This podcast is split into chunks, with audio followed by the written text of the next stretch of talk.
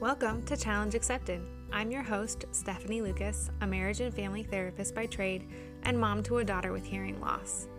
I'm creating a space for parents and caregivers of special needs families to find support, validation, and acceptance by sharing stories of a broad range of families with unique challenges. While this isn't therapy and does not replace the advice of a medical provider, we'll dive into the tougher parts of parenting together and join a team of support from others who get it. This next half hour is about you, your experiences, your emotions, and being allowed to take up space as a parent and human being.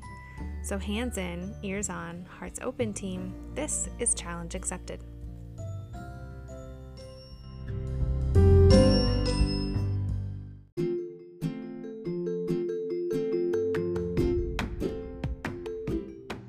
Hey everybody, I have some exciting news. We just became affiliates for Baby Signing Time. This is a program that has been monumental in our efforts to teach Riley ASL as a part of her deaf culture, but it's also great for all kids learning early communication skills. It's something the entire family watches together, and it's been a great way to encourage family members and other caregivers to have an easy way to sign with Riley.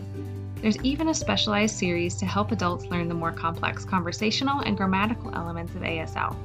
For only $10 a month or $100 a year, you and your family can have access to a wide library of ASL cartoons, songs, and courses. It also makes a great gift for a family with a new baby or a new diagnosis. Just head to your show notes for the affiliate link or check out my Instagram, Stephanie Lucas MFT, and the link in my bio for baby signing time. Happy signing!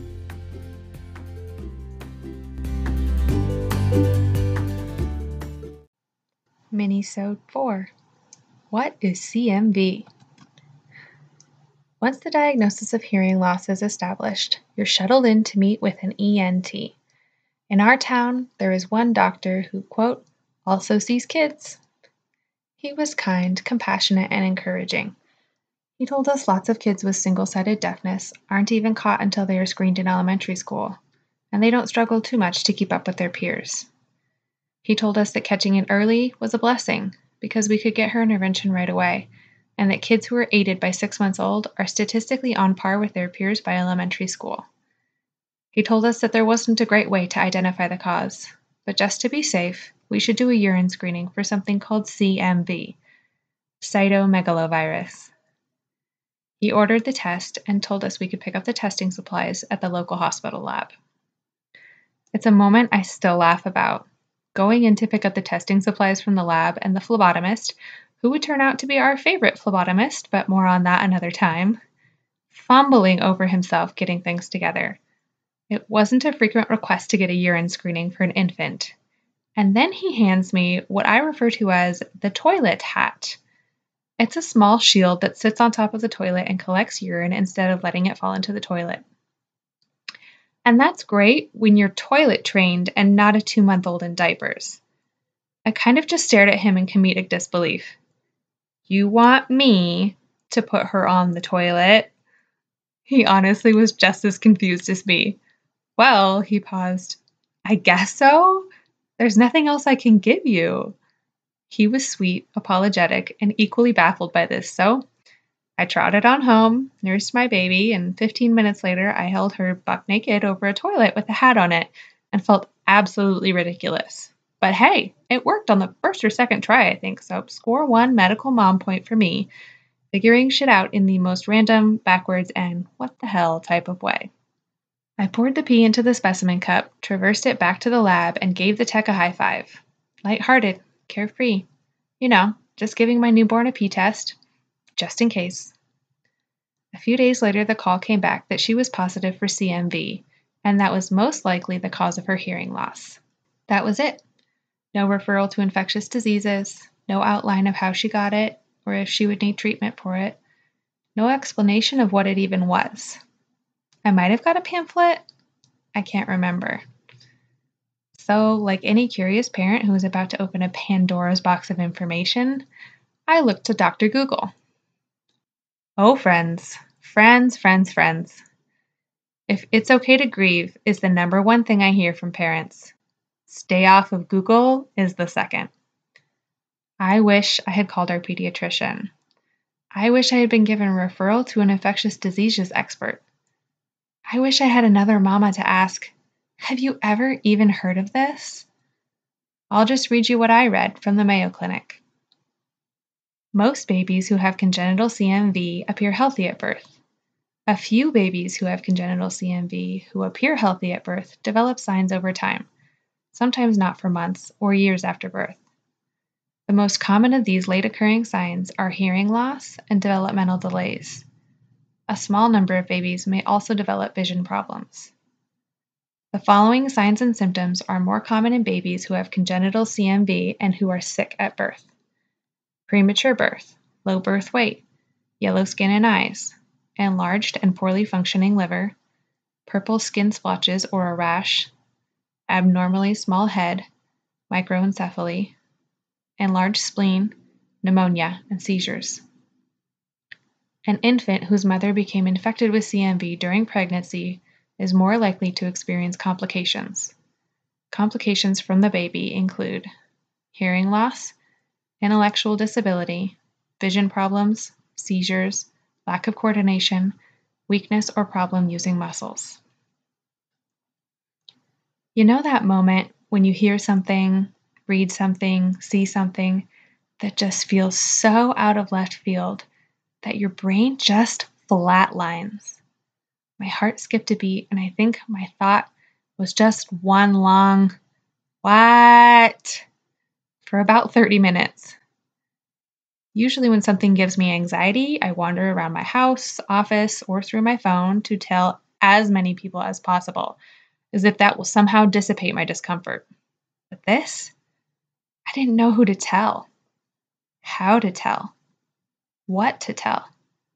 Just the sheer lack of information on the likelihood of progression we really only knew what was possible, maybe more or less likely, then I Googled microencephaly, pretty much melted.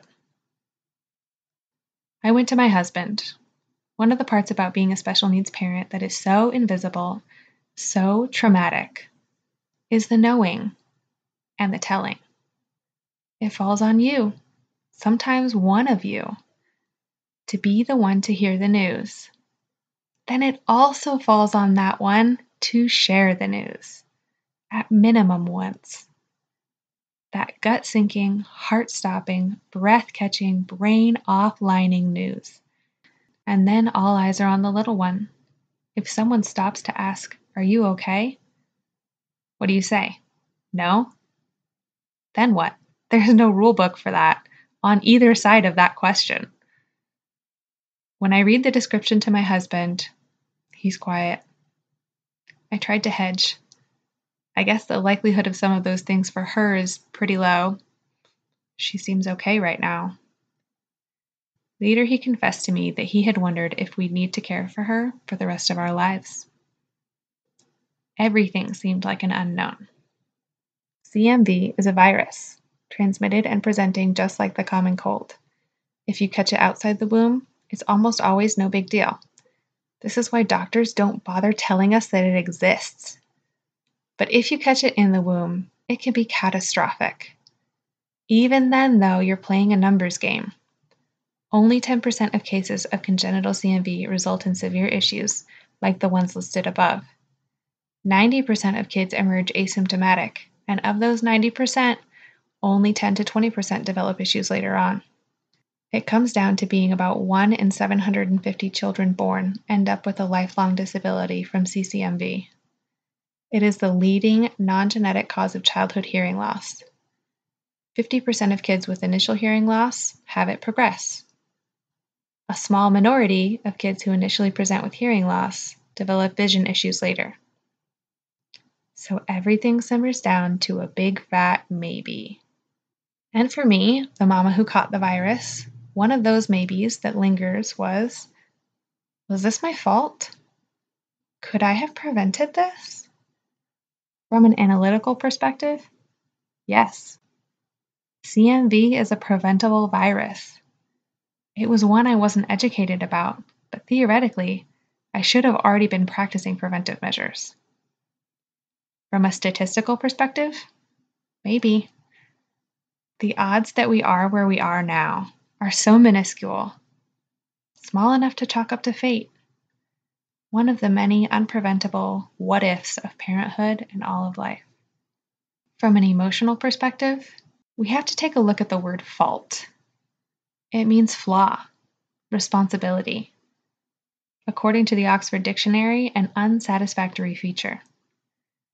If I can take that idea and look to what I did to cause this, I kissed my toddler on the mouth, perhaps, or shared a fork, or in a rush, I didn't wash my hands after a diaper change, or I got peed on and I just rolled with it. When I consider those things and I ask myself, are those flaws? Are they unsatisfactory features of motherhood that by doing I failed my unborn child? I feel okay saying no. I'm a messy, love splurging, share what's mine mama, and I love being that kind of mom. I choose to be that kind of mom. I don't see it as a flaw. While I may have altered some of those behaviors if I had been educated about CMV, I was doing the best I could at the time, making choices that fit for me and my love for my kiddo. Katie spoke in my last interview about feeling responsible, as though she had failed as a mother. When the words came out of her mouth, immediately hit me. I both related with them and felt an impulse to push them away.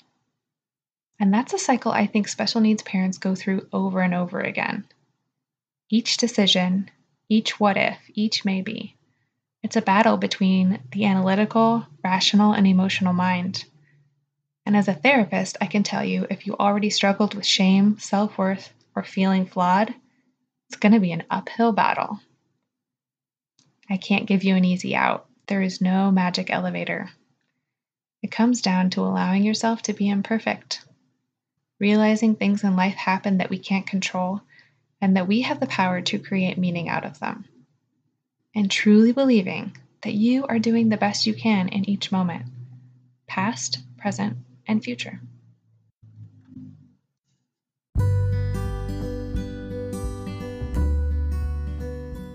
Thank you so much for joining me for this episode. I hope it was inspiring and encouraging for you in your journey. If you enjoyed it, I love it if you could share it with your friend, subscribe for future content, and leave us a five star review. This will help us grow our reach so others can join our community of support. If you would like to share your unique story with the Challenge Accepted community, feel free to reach out to me on social media, Stephanie Lucas MFT, on Instagram or Facebook. Thanks for being a part of our team.